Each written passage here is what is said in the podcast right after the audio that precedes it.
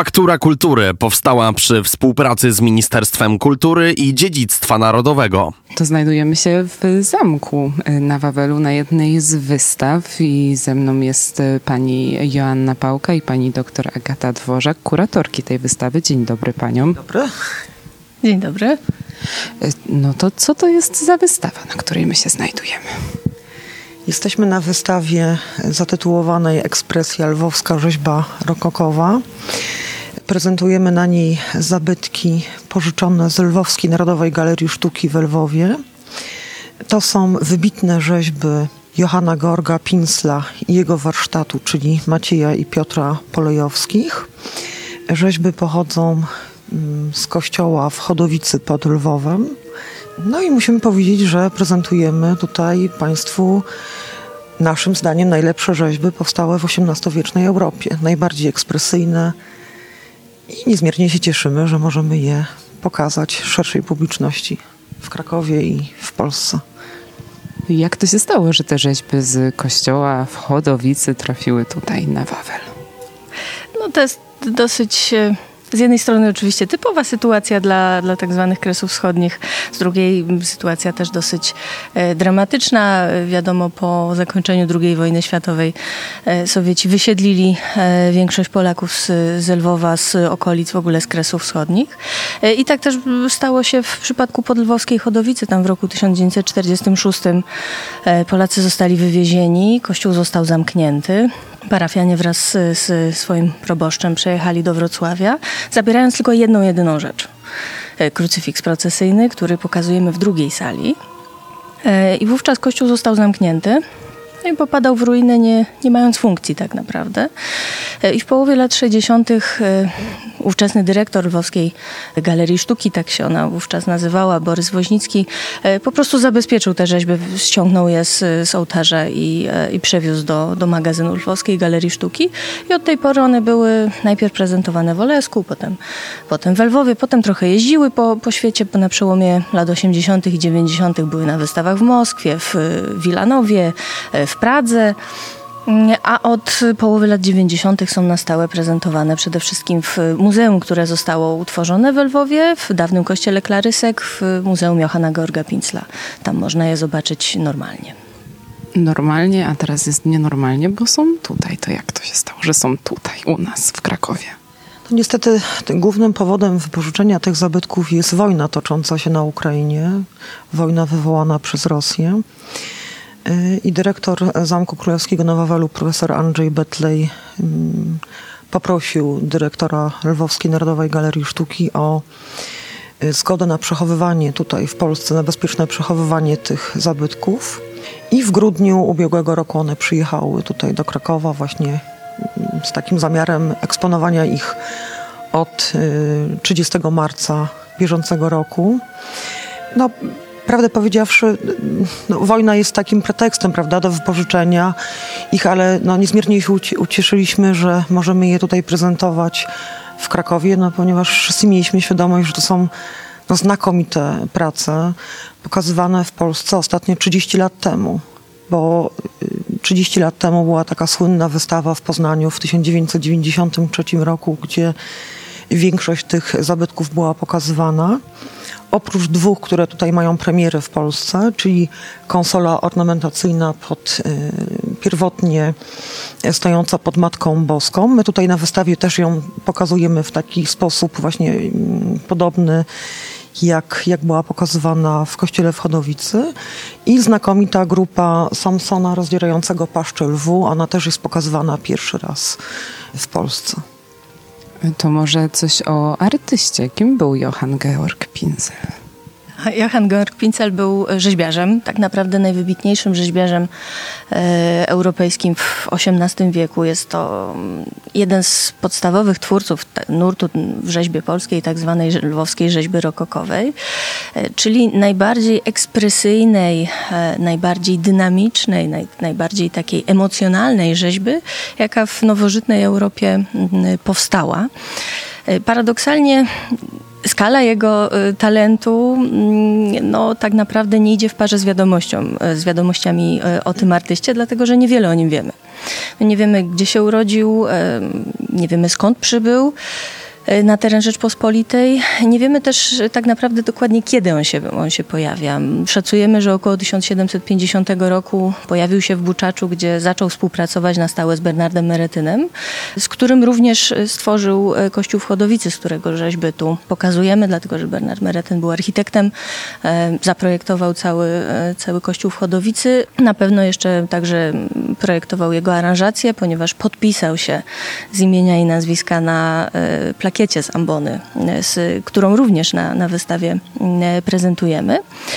Wiadomo, że Johann Georg Pinsel ożenił się w Buczaczu, ochrzcił tam dwóch synów. Pierwszego nazwał Bernard, a Bernard Meretyn był ojcem chrzestnym, więc tutaj te związki zawodowe przekładały się też na związki rodzinne albo odwrotnie.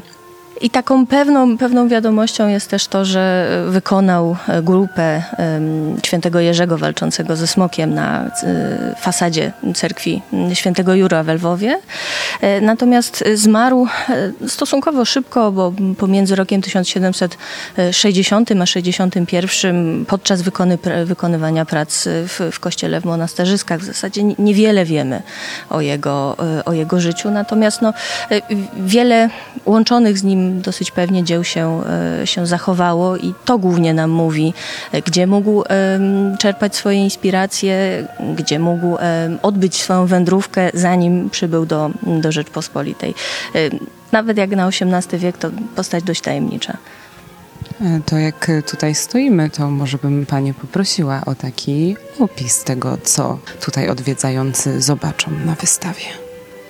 Znaczy myślę, że trzeba zacząć od tego, że rzeźby oryginalnie w kościele w Chodowicy tworzyły taką, taki rodzaj trójkąta czy piramidy i my tutaj próbowaliśmy, czy próbowałyśmy odtworzyć w miarę możliwości ten układ, czyli dominantą, prawda, taką centralną tutaj postacią jest Chrystus, po bokach są aniołowie, jeszcze z boku stoi Matka Boska ze Świętym Janem i tak ukosem stoi grupa Abrahama z Izaakiem i Samson rozdzierający paszczę lwu. To jest ta pierwsza sala właśnie, gdzie nawiązujemy do dekoracji kościoła w Chodowicy. Te rzeźby oryginalnie stały na tle takiej malowanej iluzjonistycznie architektury.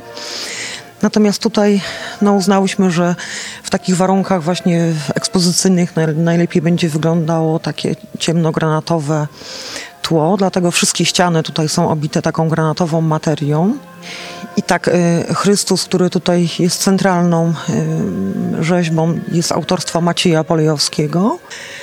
Y, aniołowie są duta Piotra Polejowskiego, czyli brata Macieja. Natomiast pozostałe rzeźby, czyli Matka Boska, Święty Jan i te dwie grupy są autorstwa Johanna Georga Pinsla. A bracia Polejowscy to byli uczniowie? Tak, bracia Polejowscy byli uczniami Johanna Georga Pinsla i Bernarda Meretyna, a wiemy to z własnego świadectwa Macieja Polejowskiego, który w jednym z listów do swoich patronów pisał właśnie, że, że uczył się od maleńkich lat w, w Buczaczu u Pinsla i, i Meretyna i najprawdopodobniej dokładnie taką samą ścieżkę edukacji otrzymał właśnie jego brat Piotr. Rzeźba w warunkach y, historycznych y, zawsze była dziełem zbiorowym. To, to nie jest tak, że, że rzeźbiarz samotnie bierze dłuto i, y, i rzeźbi w kamieniu bądź, bądź w drewnie. To zawsze była, była praca zespołowa i y, uczniowie pomagali mistrzowi, zwłaszcza jeżeli zamówienie było dużej skali. Było, y, trzeba wykonać wiele rzeźb. Te akurat w większości są ponadnaturalnej wielkości. W związku z tym też y, technicznie y, długo trwało ich wykonywanie. I naturalną rzeczą było, była pomoc, pomoc właśnie w członków warsztatu, uczniów i współpracowników. I w momencie powstania wyposażenia kościoła w Chodowicy, czyli mniej więcej pomiędzy rokiem tysiąc siedemset pięćdziesiątym siódmym a tysiąc siedemset pięćdziesiątym ósmym, bracia Polejowscy byli już najprawdopodobniej w pełni wykształconymi pomocnikami Johanna Georga Pinsla, którzy, którzy współpracowali z nim na takiej stopie właśnie prawie równej współpracy. To jest też najprawdopodobniej ostatni Ostatnie ich dzieło wspólne ze swoim mistrzem i po tej realizacji obrali samodzielną drogę kariery, no a sam Johann Georg Pinsel nie, niedługo już potem zmarł, więc ten warsztat się też um, rozpadł na, na kilka części. I możemy teraz przejść do drugiej sali i zobaczyć, co tam jest. I wchodzimy do drugiej sali i co widzimy? Widzimy, proszę Państwa, plakietę z ambony w kościele w Chodowicy, flankowanej przez dwie personifikacje. Po lewej mamy personifikację Nowego Testamentu, po prawej personifikację Starego Testamentu.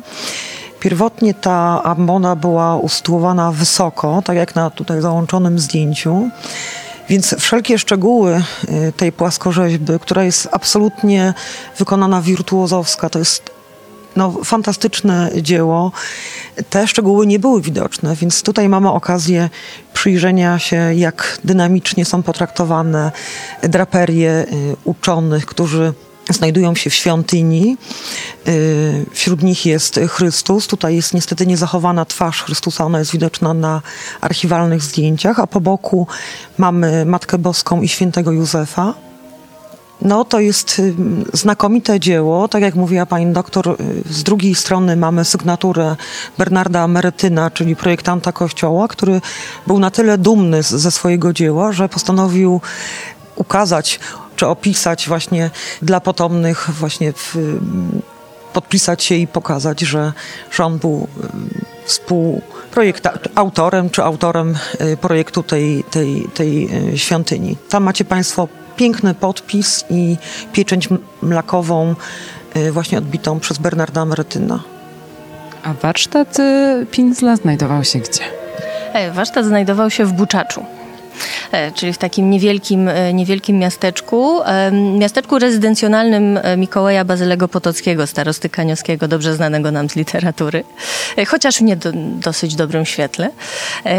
Wspaniałego fundatora. To faktycznie był, był człowiek o wielkich ambicjach na pewno. Oczywiście miał bardzo duży majątek, który w większości trwonił albo na rozrywki, albo na fundacje artystyczne i dzięki niemu właśnie powstały jedne z najlepszych dzieł Bernarda Meretyna i Johanna Georga Pinsla, czyli na przykład Kościół Misjonarzy w, w Chorodence, ich wspólnego autorstwa. I o ile Bernard Meretyn mieszkał także we Lwowie, miał tam swoją, swoją kamienicę, tam mieszkała jego rodzina, to, jak się wydaje, Johann Georg Pinsel przebywał przede wszystkim w Buczaczu i rzadko, rzadko jeśli w ogóle we Lwowie się pojawiał, więc taka niewielka miejscowość, szalenie malowniczo położona pomiędzy pagórkami z dominującym wielkim ratuszem, stworzonym też notabene przez Bernarda Meretyna z dekoracją Johanna Georga Pinsla. To była siedziba warsztatu. I zobaczymy ten podpis z tyłu.